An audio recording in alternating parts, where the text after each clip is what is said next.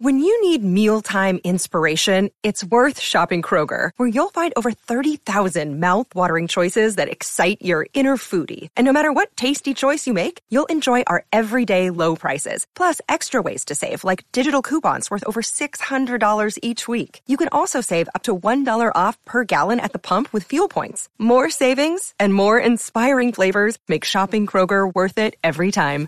Kroger, fresh for everyone. Fuel restrictions apply.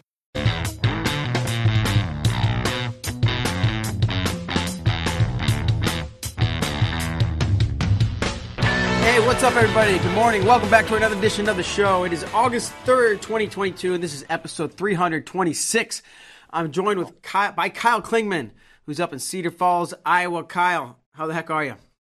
And you you did it right. I don't know if you said Cedar Falls correct because we have a native born Iowan on the show, but whatever the reason, I'm happy about that. I don't know what you're talking about, Kyle. I love you. Um, how's things in your world this morning? It's good. Just uh, there, there's the day after hangover from international travel. Have a little bit of that, just being at the U17 World Championships, but still buzzing from that, and just excited to be on with you, Mark.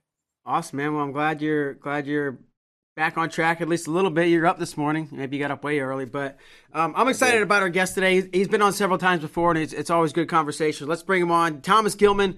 He's world champ last year. He's been second. He's been bronze at the Olympics, um, and just overall great guy. Thomas, how are you this morning? I'm doing great. Thanks for having me. How Yeah, are you thank- guys? I'm I'm great, man. Kyle's a little jet lag, but whatever. He'll make it. Um, actually, so talking about U17 cadets, whatever you want to call it, did you get a chance to, to either watch the performance or see any of the results? They they, they kind of cleaned up, at least in, in freestyle, men's freestyle.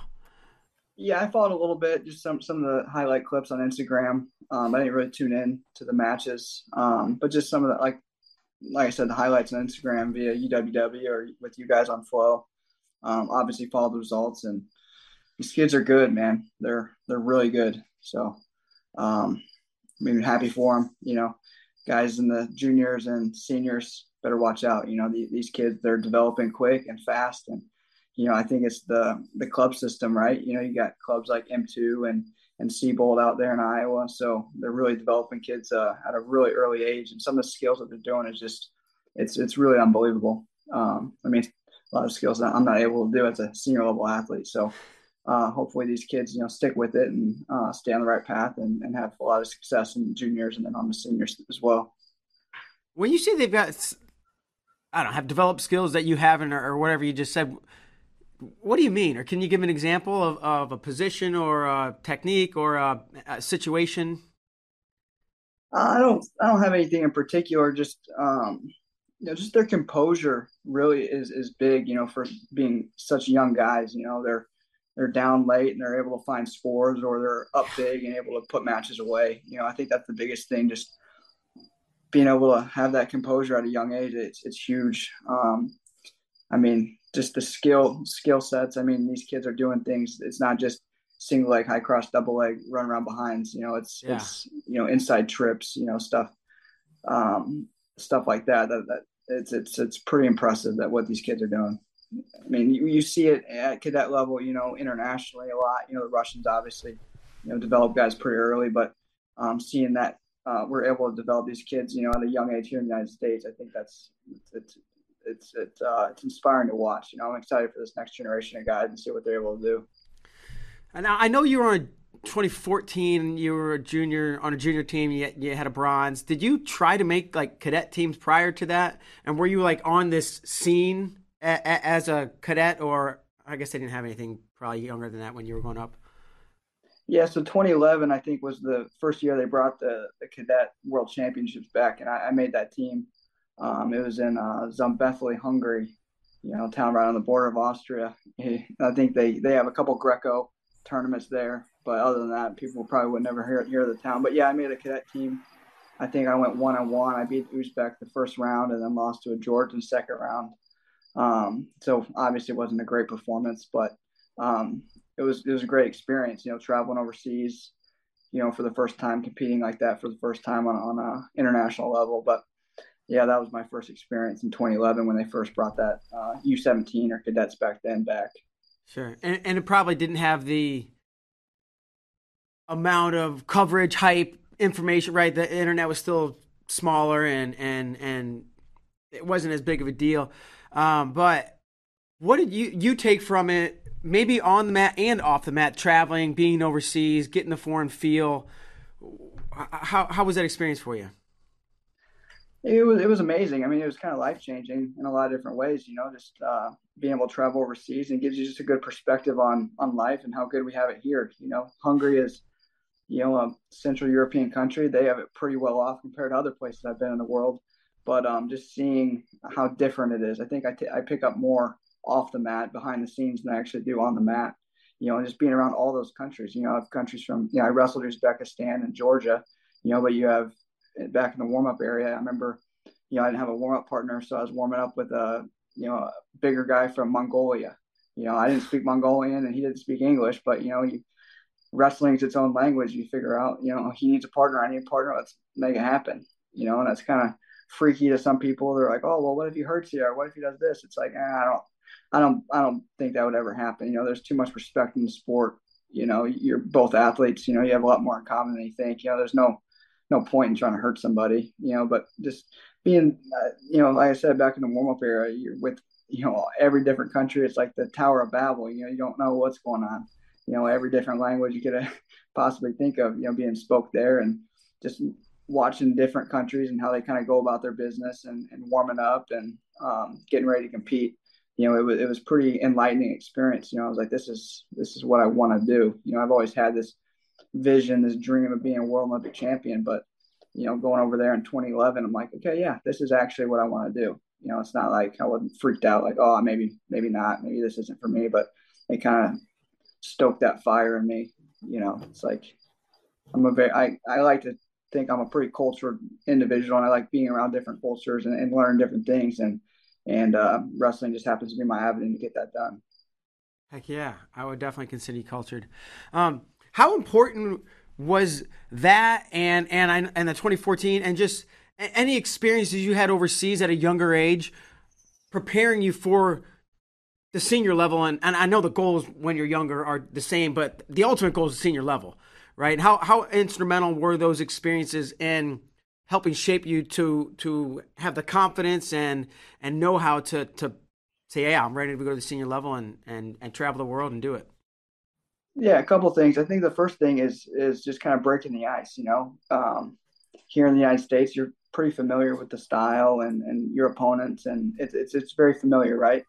Um, you know what you're going to get. You know the feel. You know, um, you got some outliers. You know, I think of guys off the top of my head like a Yianni or a Spencer Lee, guys like that. They're going to give you a little bit of a, a foreign, different type feel. You know, Vito as well, but for the most part, you know, it's, it's the American style. You know, inside control, hand fighting, you know, um, more more of a fist fight than a than a, a chess match. I like to say. Um, but then also, you know, a lot of these guys that you're seeing, you know, especially internationally, that are going to U17s, U20s, you know, whatever it, junior. I don't even know what it is anymore. Cadets, juniors, seniors. Yep. Um, you know, they're the same. The, the same guys that are winning at U17s are a lot of times the guys that are winning in a couple years down the road at the senior level. You know, you remember, you know, Sadulayev, you know, first on the scene at, you know, at, at, the younger level, and then you're like, okay, this guy's something. And you know, a couple years later, you know, he's winning uh, senior level uh, titles. And then I think of a guy like uh, Askarov. You know, he he wrestled juniors and seniors in the same year. I think he he might have got, he, I think he won juniors and got second in seniors um, back when he was down at uh, 60 60 kilos because then he wrestled Stieber and he wrestled uh, Kurukov at the seniors. So, I mean, there's not a lot of difference between, especially the juniors and seniors, they're pretty close. So, getting that experience, you know, and you get familiar with these guys, you know, from an early age, you know, it's the same, similar. I mean, there's some differences, but uh, the, the best guys you're going to see cadets, juniors, seniors, all the way through.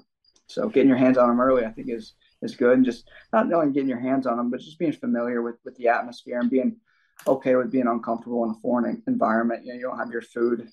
Uh, it's not the same. It's it's different everywhere you go in the world. You know, everywhere you go in the United States, everything's pretty status quo and similar. You can find your Whole Foods, your your whatever it might be, your Chick Fil A or whatever whatever your your fix is. But yeah. overseas, um, sometimes it's hard to find normal food, quote unquote. Um, so just being able to adapt and overcome and, and go out there and compete. Have you like you, you mentioned Asgarov, Kadukov, and and I think a couple others. Like, have you kind of kept an eye on the international scene from from that young age of 2011 or, or 13, 14, and like who Sadulayev was the other guy you mentioned, I think, and like who who the players are, and like kind of watch their careers unfold. Not as good as I probably should have. Um, more so recently, maybe in the last five years, kind of paying more attention to the the junior level guys, just because you know those are the guys that are going to be the next up and coming guys. You know, yeah. there's a always a turnover at some point. You know, so you got to be ready for that turnover. A guy I think of is um, uh, Magomedov, the 61 Russian that won the worlds. You know, he was a guy that I kind of had an eye on. You know, when he when he was in juniors, I think he wrestles fixed at juniors. So especially you know when you get these um, really good Americans that go over there and they get beat by you know a Russian, you know that's a that's an example of okay we need to keep an eye on this guy because he's you know he's probably ready to go seniors at any point. You know, so more so lately, but I, I haven't really kept track of anybody that I was around in 2011, 2014, um, all the way through. I mean, there's one guy I remember. Um, I think it was 2013. I made a junior team. I lost to him in Bulgaria. Um, Vangelov, I think it's how, how you say his name, but he's still, you know, he's up at 61, but he's at the Olympics at 57 this year, and uh, wrestled him one time internationally as well, and lost to him uh, in Bulgaria, of course. But um, yeah, you know, off and on, you know, more so lately. Sure. Uh, and you mentioned like you know, the American style is the American style for the most part. You have the Seth Grosses and and the outliers. Um, and you know, fist fight versus chess match. I would categorize yours as a, as a pretty pretty American style, right? Your, your heavy pressure, your collar tie. Your, ha, have you has any part of you uh, evolved or switched over or or morphed into the chess match a little bit? Trying to, I think. Sure. Um, it's hard to break old habits and, and teach an old dog new tricks, but I think uh, from not necessarily a technical perspective, but like a tactical and strategic perspective, trying to adapt my wrestling or expand my wrestling in that sense. You know, um, just paying attention to to the feel of the match, the flow of the match, picking th- picking the pace up, drawing it back maybe at the right times. You know, picking up on his cues. Um, so definitely paying more attention um, in that sense, like like a tactical, strategic perspective. Um, not much is going to really change my wrestling at this point in my life. Uh, yeah. Technically, uh, I've had a lot of success. I mean, I got to just tighten down the things I do good. You know, I don't yeah. think I need to really add many things technically. Maybe just buckle down certain positions and, and just really get become expert at the positions I'm good at, but also just expanding. You know, you're always expanding your wrestling and throwing a few things in here, in there, here, here and there, and and you never know when you might need to pull a trick out of your hat. So always kind of adapting. Yeah, you talking about like uh, picking up on cues during a match and maybe adjusting your I think pace or tempo and and and I guess what I'm trying to get at is how the thought process happens during during the match. Where obviously you're focused on everything in front of you, which is him, and and what's happening in real time. But then like there's a part of you that probably has to process what you just said, like picking up on these cues. And I, I and I don't know if there's a way to explain how you think during a match or how you pick up on cues and make these adjustments while fighting off or attacking either or what's in front of you. Does that make sense? What I'm trying yeah. to ask? Yeah, uh, I'll try to get to where you're trying to get. Um, I'll just start here. It's a strange dichotomy. You know, my wife's in the room; she's gonna laugh at me, but you know, because you don't want to think too much during the match. You know, you, you, like I always make fun of myself. You know, when I start wrestling with my mind, I always get beat. You know, but when I wrestle with my heart and my feelings and and my emotions, I, I usually win. You know, so picking up on cues, maybe from an, an emotional perspective. You know, I'm doing this to the guy and he doesn't really like that, so I'm gonna keep doing it. You know, yeah. or I'm doing this to the guy and he's kind of beating me in that position, so I'm making an adjustment you know so not really thinking per se but kind of thinking kind of with with your heart in a way if that makes sense yeah and if, if you're out there thinking you're going to get you're you're going to be a step behind you kind of got to feel and kind of predict the future in a way but kind of collecting data the whole entire match you know maybe right off the whistle, I club the guy hard, and he just doesn't like that. You know, maybe he, he does, does, a little something and, and looks at the ref and looks at me and wags his finger. I was like, all right, I'm gonna keep doing that because he doesn't like that. You know, or um, that's just an example. Or or sometimes you kind of you get in a, a, situation where you kind of get in a flurry and, and you kind of smell blood in the water like a shark. You know, and you're just going to keep keep that flurry going, you know, because you kind of got the guy reeling. And it's only a matter of time before you get to his leg or get to an underhook and push him out. So just kind of feeling those things um, and making those adjustments and like collecting data throughout the whole match. Sure. And may, maybe on a similar note, but a, a, little bit different. We were talking. Mike Mal was here yesterday, and we were talking with Kyle about.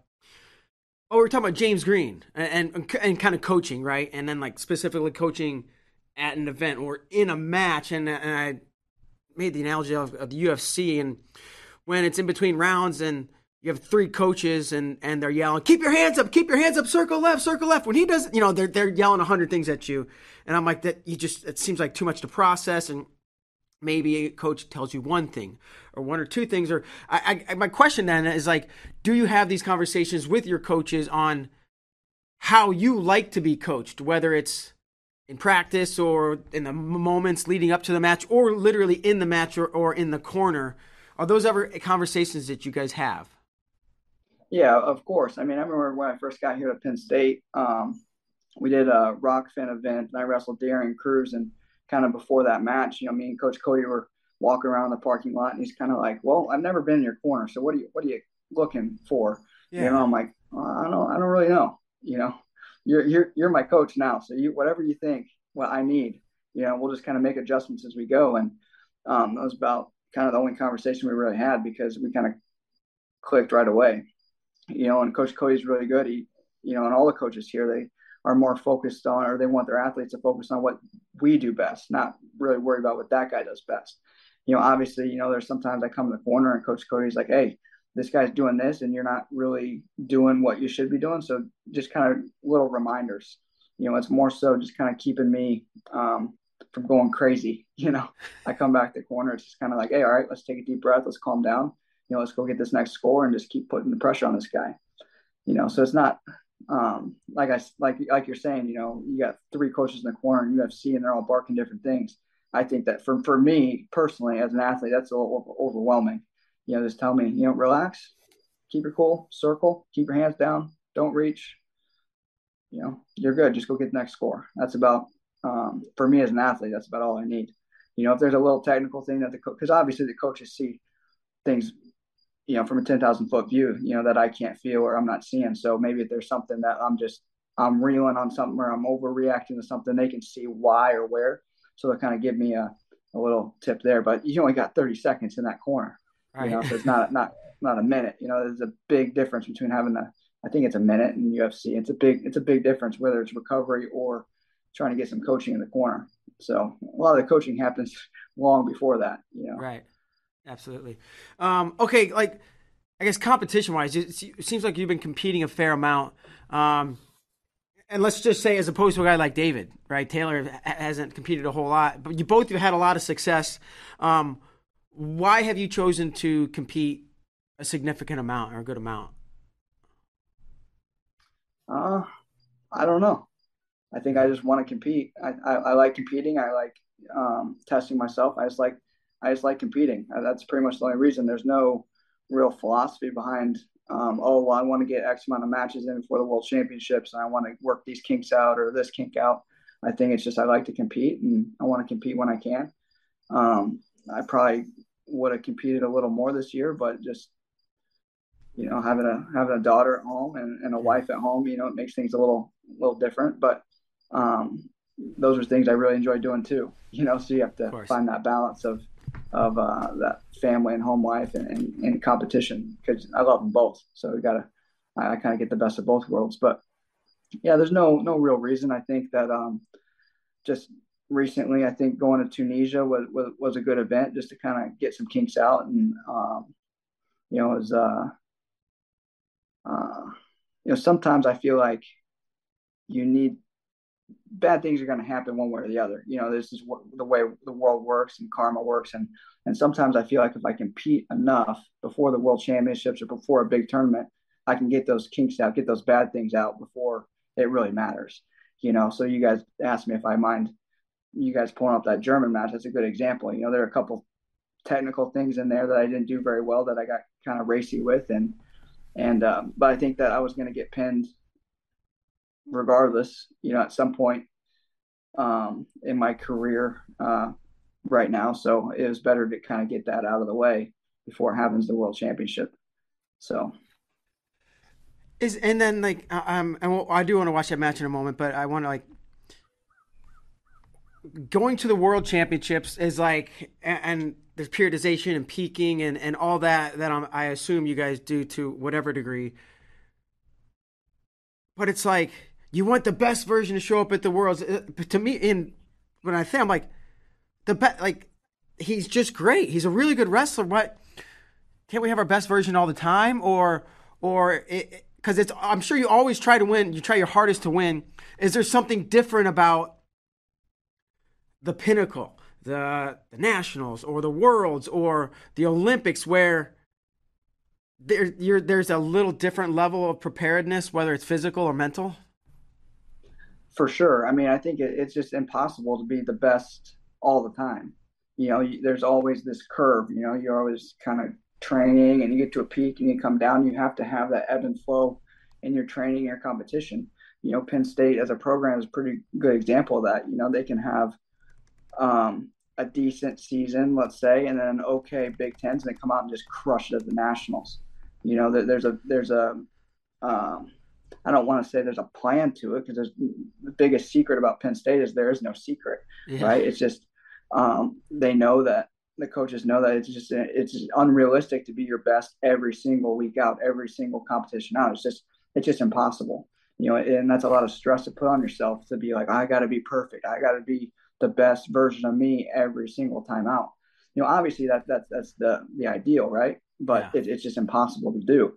Um, so I think going to tournaments like like uh, like a Tunisia, like a Pan Am, stuff like that, you're not really peaking for that. You're kind of training through it, you know. So they're they're you're you're maybe not the top physical shape. Your can um, your strength isn't quite where it needs to be. Your weight isn't quite under not under it's under control, but it's not quite um, optimized yet because it's a process to get down the weight. You know, it takes, you know, takes time, you know, to do it right. So, but going to those competitions, you kind of get uncomfortable and, and you use them as kind of training, you know. So Tunisia, for example, I keep going back to it, but it was a it was it was a tournament and a ranking event, and you want to win, and you want to do your best, and you want to be the best version of yourself. That's ideal, but you got to understand that we weren't peaking for that. We weren't really getting ready for that tournament. We were using it as training to collect data. You know, what what put yourself out there in an uncomfortable environment, uncomfortable position position, and let the kinks kind of show themselves. You know, let the bad habits present themselves, and then come back to the drawing table and say, okay, this is what we need to work on. And once we solidify these things, once you get these things locked down, going to world championships, we're going to be unstoppable. And so it's just kind of peace of mind too, going to these tournaments and, you know, okay, I gotta. It, it's humbling too. You know, it's like, oh, go out there. I'm freaking the man. You know, after final X, I get two tech falls and and you're kind of high on your horse. And then if you just ride that into the worlds, I think you kind of get a little bit complacent. But you train through a tournament like Tunisia, and you kind of um, allow the or oh yeah, allow these guys to kind of expose some weaknesses, and you come back to the drawing table and you're hungry and you're ready to to fix these issues. Um, so that's kind of a long-winded uh, oh, explanation, perfect. but you know, just taking all that data and and working on those things. Because if, if you don't have data, what what is there to work on? You know, if I went from Final X right to the Worlds, you know, I have practice and there's things that present themselves in practice and practice matches and whatever. But um, what am what am I supposed to work on? You know, there are a couple things there. Your Vito got to my leg and took me down a couple times and whatever, but there's not a lot to work on, you know, per se. You know, but I go to Tunisia and there's a lot to work on. There's a lot to lock down. That's not that doesn't give me anxiety. That gives me hope. You know, it's like, okay, but let's, let's, let's figure this out, you know, cause I'm a, kind of a perfectionist. I want to, you know, just do better the next time out. So, um, I have a lot of data and, um, a lot of things to work on, you know, on the mat, off the mat, um, both. Um, and I, I feel like you, you just spilled out a lot of physically, you just kind of, I, I trained through it, but what you said Is is there a, a difference in the in the mental approach, or or where your head's at, or how you feel going into a Tunisia or um, whatever, versus the Super Bowl, the Worlds, the Olympics? I think the mindset's the same. It's got to be the same. Otherwise, I think that's like when guys get hurt. You're kind of looking through a competition, looking past a competition. You know, you're not really present, so that's when when guys kind of get hurt. Um, but um, no, the mindset's the same, but uh, in reality, it, it's not. You know, there there are a lot of other things going on. You know, um, I don't know. Actually, sure. ideally, the mindset's the same, right? It has to be, but in reality, it's not. So when you get to the worlds, then that's just another kink you got to work out. Okay. You know, because you know, well, life isn't just on a, on one single plane. It's not just a physical plane. There's the physical, the mental, the emotional, and the spiritual. So trying to work out all those kinks on the four on those four planes is part of that training phase and trying to get ready to go for the Super Bowl or the World Championships or NCAA tournament. You know. Yeah, yeah, I like it. Okay, makes sense. Um, Tyler, I'm talking to our producer here real quick. If you can pull up that match, and um, we'll we'll just kind of take it through it, and you can tell us what you're thinking. Kind of walk us through any thoughts or or anything here, really. Have you ever wrestled this guy? Yeah, the semis of the world. If you haven't watched it, it's worth watching. It's it's a heck of a match. Yeah. So you knew this was going to be a challenge. Yeah, he's a he's a savvy, savvy guy. How would you describe like his style or his style? Um, I mean, watching him, you know, technically he, he does a couple things that are all right, but he's not a very great technical wrestler. But he's he's very strong and he's very explosive, and he, he's very gamey. Um, as you'll see, not here, but the next sequence. Now here, I gotta, you know, you gotta get two point, two point takedowns here. That's just one of those kinks you're talking about, right? Yeah, yeah.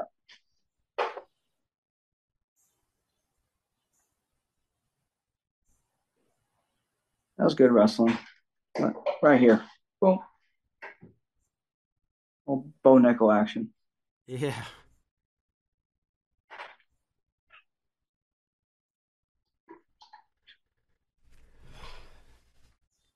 I don't, you know, so walking off the mat, what do you, what do you take away, or or is it you just let your emotions and and then you you tech you know take take the takeaways later. You know, maybe you just have to feel how you have to feel. I mean, he.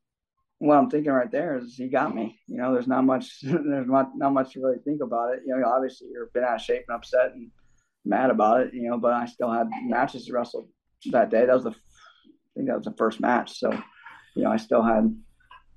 You know, multiple matches to wrestle. I think I wrestled three more matches that day. So, um, you got to kind of have a short memory and just put it behind you and go get the next one. You know, luckily it was a, a weird Nordic bracket where it was a round robin, and then you went to the pool or the pools and the bracket, and then cross bracket and whatever. So I was able to come up on top there, and he got hurt, so he didn't able wasn't able to wrestle all the way through the tournament. So I would have liked to have that one back, but I'd rather not wrestle him if he's hurt because you know that's just not not really fair. You know, for me and my ego, you know, I don't want to beat a guy when he's hurt. I want to beat a guy when he's at his best to get him back then. Um, yeah, there are a couple things, you know, just there technically, you know, uh, I'm not very good. I'm good upper body if it's my position, you know, with the underhook pushing, securing the other side. But, you know, coming up off the leg like that in that position and trying to cut a guy back, that's not really my position. So I should have stayed down on the leg and, and ran the pipe and just converted a, a single leg leg attack takedown. But I try to go you know, take him to his back for four because he's going that way. But, you know, that was his position. You know, it's a perfect example of, uh, you know, something that Coach Cody and Coach Cael talk about. You know, if it's not your position, just get out of there. If I drop his leg and I score no points there, that's fine. At least I didn't get pinned. You know, so just staying where I'm good. You know, um, yeah, there's a lot of, lot of little lessons in that in that little sequence, but uh, the biggest one is just get two point takedowns and stay on the leg or let go of the leg, one or the other. Sure. And so, like this information that you just kind of broke down and analyzed, that was maybe my question with earlier. When when when do you do that? Right? Is it in Germany? Is it during the tournament? Is it on the way home? Is it when you get back in the wrestling room in Pennsylvania? Like when you know when do you put this together and, and start breaking it down? Right away or a, a little later? Yeah, immediately. I think I came off the mat and me and Coach Cody, you know, talked like, hey, this is what I think, and he tell me tells me what he thinks, and you kind of address it and how we're gonna fix it, and you just kind of close the book on it for now because you got three more matches to wrestle, and you finish your matches, and after the tournament we talk about it, and we come back to the, you know, the room and we talk about it a little bit, but not too much more. You know, I'm always you're always kind of thinking about it, but you don't want to dwell on it. You know, there's right. a fine line there between dwelling on it because that's not the only position I'm gonna you know that's going to cost me a world championship. There are a bunch of other positions that happen in that in that tournament, more so uh, match awareness and, and solidifying matches that are that are going to be the difference. So, you know, addressing it, but not not dwelling on, not being obsessed with it. You know, he pinned me, he beat me, so I mean, so what? You know, let's just get better and just get better. You know, it's not about not really about winning or losing. You know, I, I'm mad to lose that way because I I made a mistake and I wasn't I didn't wrestle very good. You know, that that's what's more upsetting. You know, it's not that I got beat. You know, that, that doesn't really matter to me so much anymore. You know, it's it's not about winning or losing. It's just being the best version of myself. And I wasn't the best version of myself, so that's why it's upsetting. You know, so and I believe if I'm the best version of myself, then I can't be beat. And that's not arrogant. That's just how I feel. I, I think that's great. I love that. I love that attitude. Um, and I want to bring. I, I know we, we did chat about this at Final X, but it was like in a short interview right right after the press conference, and, it, and it's basically Russia. Um, it doesn't look like they're going to be there, right? And who knows how long this thing goes on? Um, is that is that disappointing to you? Not the political side, the wrestling side, and probably wanting to see Uguev again and and and, get another crack at him. Yeah, I think it's. I mean, it, think it's also disappointing from a political perspective as well. But yeah, um, we'll start from the from the top. Um, I I think uh, I think that they'll be there. You know, this year. Um, yeah, I think so. So they're able to compete in their judo world championships, and they're lobbying UWW, and they're trying to get USA Wrestling and, and some guys on USA Wrestling to kind of go to bat for them to get them to be able to um, wrestle the world championships. So it, it, it really comes down to UWW's decision. Um, so I would not be surprised whatsoever if they're able to compete. I mean, if you look at some of the stuff on Instagram and, and these Russian websites, I mean, they're getting ready to go. I mean, what are they getting ready for to go for? Uh, probably the world championships because they, I mean, they're, they're, they're getting ready to go. Like, don't, don't think that they're not you know, regardless if they wrestle or not, they're, they're, they're getting ready to go. So what's that mean for us? We got to be ready to go for them, you know. And from just an athlete's perspective, you know, obviously I want that match back with Uguev, um, but he's not the only guy that's able to be a contender at that weight. Um, and from a team perspective, you know, we don't want to win the worlds without Russia there because that kind of feeds their propaganda, you know, in a way. Oh, they, they won. That's because we weren't there. And you know, don't don't feed the Soviet propaganda machine. Um, it's just unfortunate. I think that um, there are plenty of things that the Russians are doing within sport that they can be uh, punished for. I'm not accusing it; it's fact. You know that there's some illegal goings on. Uh, I'm not saying that it happens in wrestling, but would it surprise me? Probably not. You know, it's a it's a state system, you know, and they do what the what the government kind of tells them to do, and that's that's how it is, you know. So let's punish these athletes for what they're doing wrong, not what they're not doing wrong. You know, they, they didn't have a choice. You know, they didn't go to vote in the voting booth and say, hey, yeah, let's go invade Ukraine. You know, they they, they probably don't want to do that as much as we don't want to do that. You know, yeah. and I just think it sets a bad precedent because what happens when um, you know, our war machine gets fired up again and we go to war with somebody and does that mean we're not going to be able to compete at the World Championships because we invaded a sovereign nation? You know, um, I just think it sets a very bad precedent for sport. You know, sport is something, you know, not just sport, but wrestling in particular is something that brings people together. You know, there's this mutual respect. You know, you shake hands at the beginning, you shake hands at the end. You know, you don't have to like the guy, you don't have to like their politics, you don't have to like anything about them, but you respect them. You respect them as a person, as an athlete, as an individual and I think we need that in our world right now. Things that kind of bring us together. And the sport of wrestling is some is the only sport. Correct me if I'm wrong. That you can have Russia, the United States, Iran, all in one warm up area. North Korea, all in one warm up area, and World War III doesn't break out. You know what I mean? Like it's it's pretty unique. You know, there's no like tampering of substances in the back. You know, it, it's just um, it's very unique. You know, at the Olympic Games, it, it was literally in one little cubby area where the staging area is, is United States, Russia, and Iran, all in the same block. So we had to walk by each other, brush shoulders, smell each other, whatever, you know and and, and it's cordial. You know, not yeah. we don't like each other, right? But but it's cordial. and We respect each other, um, and and we need more of that in the world. We don't need this division that these politicians are trying to, you know, make up. You know, there's plenty of that going on. You know, let's just uh, let's just wrestle and, and bring the world together. So let, let's let's let them wrestle. You know, whoever UWW listen to this, like, well, just let them wrestle. Who cares? Know, they didn't do, anything wrong. Investigate them for what they're doing wrong. I like it. So you you think if you had to, I'm not asking you to place money, but if you you know somebody said you got to put hundred dollars on, are they coming or are they not to the World Championships this year? Do, would you do you suspect they will be there? Well, I, I don't bet. I don't bet. That's why I said uh, so, hypothetical. It's hypothetical. Uh, but what's your gut say? I How mean, about that? No bets aside. What's your gut say? Am I am I am I getting ready ready to wrestle Uguev? Yes, hundred percent. Sure. Of course. Yes. All right man. That ex- you you actually got me excited because I I would I'd like to see them there as much as probably you and, and the rest of the guys on the team. We don't want to win when they're not there because they are good and but they are beatable. Um, so I kind of just got to sit here and think for a second. Holy crap, they might come. You just flip my world upside down, Thomas. Thank you. That's what I'm here for. All right. Um, I, I was speaking of Russia, but all this stuff aside, how's your your speaking coming along? I think you were we were learning a little bit of Russian and German, or is it just German?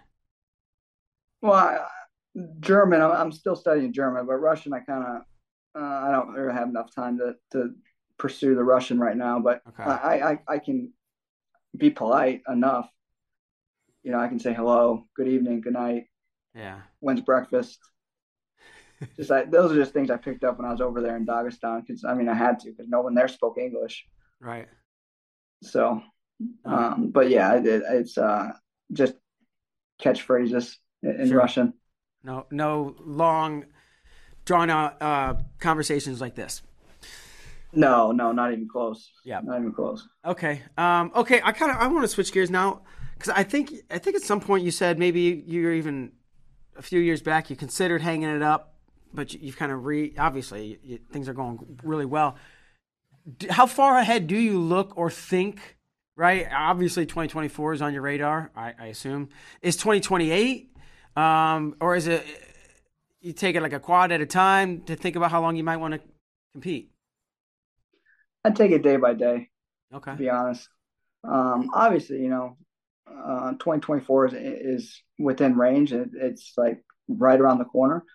But um, I don't I don't like to take things in, in too big of bites. You know, I think that's when people kind of get uh, I don't know, drive themselves crazy in a way. You know, maybe I wake up, you know, after the worlds and I'm like, yeah, I just maybe I want to coach, maybe I want to do something else, maybe I don't want to compete, maybe I want to move up a weight class, maybe I want to wrestle Greco, maybe you, you you don't know. You know, I'm not I'm not throwing lines out to, to anything. I'm just saying. Yeah. Um, you just you take it day by day, you know, because I have a strong passion for competing right now and I love to compete and I want to keep competing, but you know, I'm, I'm not delusional. You know, I'm not going to set a, a, a, marker on. I'm not going to set a date. Like I'm going to compete until hit this time, then I'm done or whatever it is. I'm just taking it day by day. As long as I enjoy it and I wake up and my body feels good and God allows me to be injury free and, and work through injuries, I'll keep competing, you know, but, um, you know, life is a lot bigger than just sport of wrestling. You know,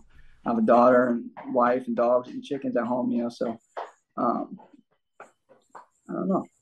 We'll see. I'm not going to put a date on it. Sure. And so maybe maybe this maybe you already answered this as like I don't know the answer. Do you have any clue of what you would want to? Is it after you're you done competing, right? Coaching, business world, full time father, something else? or we're taking it day by day and we'll figure that out later? A little bit of both. I think that uh, depends on the day. You know, I, I really love wrestling. I really love kind of the tech technical aspect of wrestling, and and because I, I do believe I'm still getting better at wrestling, and I'm never gonna be. You know, you're all like even guys like Coach K or Coach Gable, Coach Brandon Smith. You know, they're all still getting better at the sport of wrestling, and they they've been there, done that. The biggest, the biggest accolades. You know, so my ego kind of tells me I can't ever get out of wrestling, whether it's coaching. You know, that would be the next step. You know, because I'm going to keep getting better, and I want to keep getting better because I'm hungry. But um, you know, it's kind of the other things outside of the wrestling room that kind of turn me off from coaching. You know, if it's college wrestling, you know, it's like dealing with the extracurriculars of of college age men. You know, yeah. um, dealing with administrative stuff and whatever. And then, you know, I talk to my wife sometimes about that, and she's like, "Well, it's a it's a job. You know, you can't love every aspect of your job. There's gonna be certain parts of your job that you don't really love."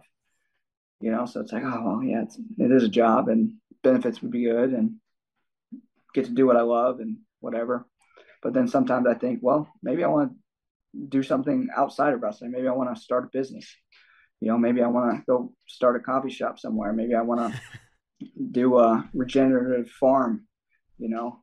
Um, being a being a full-time dad i think of like a stay-at-home dad that's that's a lot of work. I'd have to um, put in some uh, some more work in my patience. Uh, I, I, I do okay but um, you know I'm, I'm not i'm not my wife. So I, I have to work at that but i'm just kind of being funny. Uh, man parenting's tough and you're like you know what are you six months eight five six months like the first year is Probably the toughest. Yeah, she'll be eight months this month. So. All right. So what's she doing? Starting to get. She crawl. What's she doing? She's crawling, climbing, falling, attacking the dogs, trying to catch the cat, eating. you know, it's, it's it's crazy. Every day is like a new adventure for her and us. You know, it's like she wakes up today and she's doing new noises and babbling and doesn't stop making noises. Like, is she crying? No, she's not it's fun. It's definitely the hardest thing I've ever done is trying to trying to be a parent. It's uh, it's the, definitely the hardest, but definitely the most rewarding as well. Yeah, yeah, without a doubt. Um, you know, coaching is not the only avenue. You could become, I don't know, a wrestling analyst or an announcer, a wrestling personality. Thomas Gilman, you never know. Trying to hire me? Well, not yet. Yeah, I want you to go win world titles and Olympic titles, but you know, who knows down the line? Yeah, you're right. You're right. And, and there could be new new things that pop up in the next. Right? It wasn't a thing ten years ago, fifteen years ago. Right. So, what could yeah, be I'm thinking too narrowly, I guess. Yeah, come on. You got to broaden your horizons here, Thomas. I know. That's why I'm here. Get cultured a little bit on the the media side of wrestling. Maybe that's something I go into. Yeah, well, hopefully it just continues to get bigger and bigger because that's that's you know just better for everyone. Um, uh, maybe yeah. here's something, and this isn't necessarily media, but it's more on the presentation. You know, there was criticism, right, about Final X, maybe the the the setup. The is it too long of a day? Should it be more days? Should it be less uh, venues? Should it be more venues? Do you have any thoughts on this? And and how, you know, because they were long, long days. I think they started at two in the afternoon, and there was a long session, and then a shorter session at night. But is, is, that anything you give much thought to? You know, the presentation of the sport, or how people consume it, or how to make it more fan friendly. I think there's just got to be a little more. Not saying that there's no not a lot of thought, because obviously there's a lot of thought that goes into the production and the arenas and the setup and the timing, but I just think there's got to be a lot of lot more thought, you know, because if you look at just look at the USA Wrestling schedule this year, and you went from U.S. Open to Last Chance Qualifier to World Team Trials to Final X at two different venues. So just from a financial perspective, um, you know, I, I'll, I mean, I think things are maybe changing. You know, I talked to Dave, and Dave kind of disagrees with me, and he's probably right because he's more involved in wrestling than I am in this area, but I always viewed it as a blue collar sport, working class sport. And so, like, why, why do you get sell out arenas for NCAA tournament? Well, because you can take your family buy one hotel room for one weekend. You can it's three days of straight wrestling and get gobs and gobs of good matches. Just just one weekend. Take one weekend off work. But it's hard to grow freestyle wrestling when people don't really know what to do or what to go to. Um, and there's five different events and blah blah blah. And also for the RTCs, it's hard. I mean, especially in RTC like Nittany Lion Wrestling Club, people are like, "Oh, well, you guys got Buco bucks." It's like, well, maybe compared to Joe Schmo RTC, but money is not free. You know, we still have to fund these athletes to go to the Open, the the Last Chance Qualifier, the trials, Final X, Final X. I mean, we had athletes work going every different direction and coaches too. You know, so I, I don't know the answer. Um, that's just my one critique. I think uh, Stillwater was was interesting because you, had, I, I, believe, you had the softball um, uh, World Series or, or, trial regionals or something going on, and so there, there's a, kind of an overlap of events. I think that's hard too. You know, you get some, you know, the weather's starting to get nice down there, and you get some local families like, well, do we want to sit in the gym for eight hours today, or do we want to go sit outside and drink beer and and watch some softball? They probably have zero care about softball and more care about wrestling, but they don't want to be stuck in a gym for eight hours. So they're going to go watch softball and drink beer. Sure. You know, um, I don't know. New York was better. You know, I was, I was happy to see that. You know, New York had a good, a good, um, good full arena, and I thought that was that was smooth. I think the other thing with with Stillwater was weird that they, they took an extra hour of break to do the the um, Hall of Fame. Hall of Fame. It's it's that's cool, I guess. But you know, those guys that are getting inducted to the Hall of Fame, you know, Varner got inducted. He doesn't want to be doing that. He, he's got work to do. You know, he's a coach. You know, he's a workout partner for Kyle Snyder. You know, he doesn't want to be dividing his attention going to be a show pony. He's a workhorse. You know, let him do his work. You know, um, I think maybe that's a cool thing for people that are outside the sport, but the guys that actually are getting inducted and have done the work and been in the trenches, they don't care about the the pomp and fame and, and glory of it. You know, it's just it's just an it's just a thing. You know, who cares? Sure. You know, and now I'm being um, a little okay. critical of, of, the Hall of Fame. I'm not trying to be, but it's just that extra hour. You know, and then you know I hear from my family and my wife. You know, it's like, well, why why did we need a break? You know, why did we need a break? Why couldn't we have done a match? You know, whatever the rest time is, if it's you know it's 20 minutes, we had plenty of time to run right into the next match. You know, and then you know a lot of these matches like Jo and, and Rutherford, they went three matches. You know, a couple of those matches went three matches. That's a long, it's a long time. So I think if you just take out the break to start, I think that that's way better. Just just run it through. You know, because I think people will want a shorter event with higher intensity instead of a longer event with lower intensity. Because you run right into that second, third match, that intensity is high, yeah. really high. I think the arena will will feed off it. Sure, and, and I don't, I don't know, I don't. I don't know what the answer is. We don't. None of us knows what the answer is. I think the reason that the NCAA's is so popular is because is the team affiliations, right? Yeah, I love Penn State. I love Iowa. I love Cornell. I love Missouri. I love whatever, right? Oh, I went to this school. I can identify with cheering for this team, whether or not I'm completely familiar with everyone.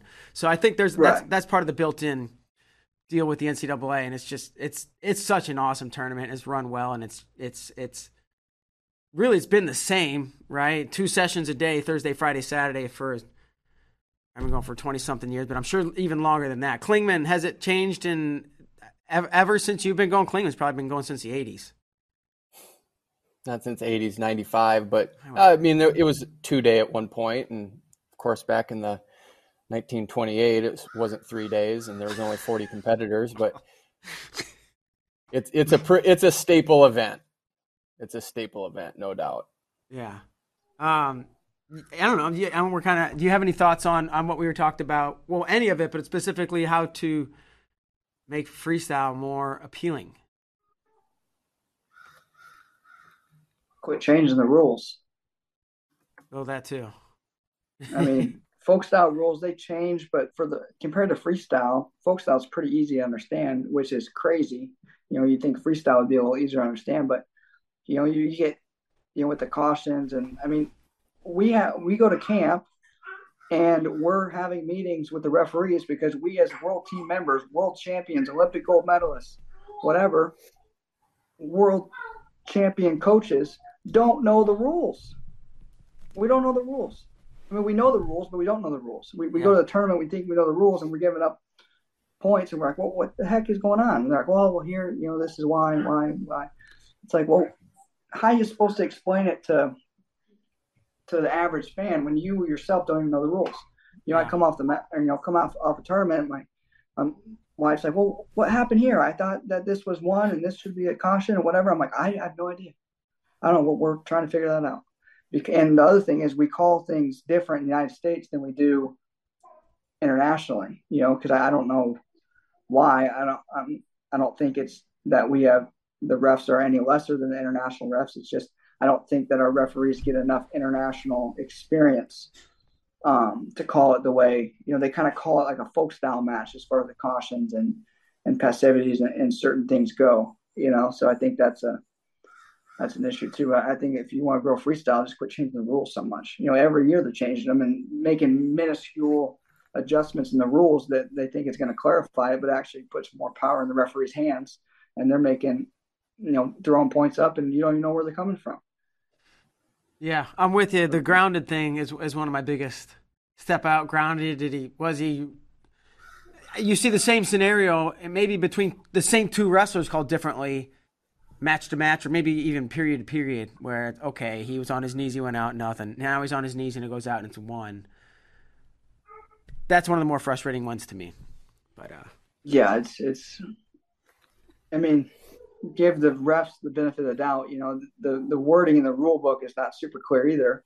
And when you get, you know, we've all been in the stress of the moment, and you just, you know, you don't really remember how you called it, so you call it, and that's why they have three referees. But I, I don't know. It's it's that that's like the most glaring issue is the out of bounds rule, and you know, fleeing the fleeing the hold now is kind of a weird one. If I push a guy out of bounds and he doesn't hold his ground, is that caution and two, or is it just one? Is it two and one? Um, if he goes to his knees, is that parterre? Does he go back down? And then do you get caution? It's just who I mean, there's uber scenarios that you, it's called, like you're saying, different every single time throughout the match. Yep. I completely agree. Um, and I and as we wind through this interview, uh, I am going to bring Kyle back in, and, and he's got a set of questions. Really, he's going to try to stump you. So we're gonna let Kyle take it over. Yeah, it's our game called Sweat It Out. I have five questions. Thomas, are you ready to play? Yeah, let's go. All right, number one, who was the last native born Iowan before you to win a world championship? Dan Gable. You got it. 1971. Number two, who is considered to be the only six star general in U.S. history? Oh, six star general. I have no idea. I want to say Patton, but they killed him off too soon. No, it's not him. George Washington is was given the General of the Armies of the United States tab, which uh, many consider to be a six star general. So it's George Washington, our first president. Uh, number three, who is the only American to win an Olympic gold medal in weightlifting? What?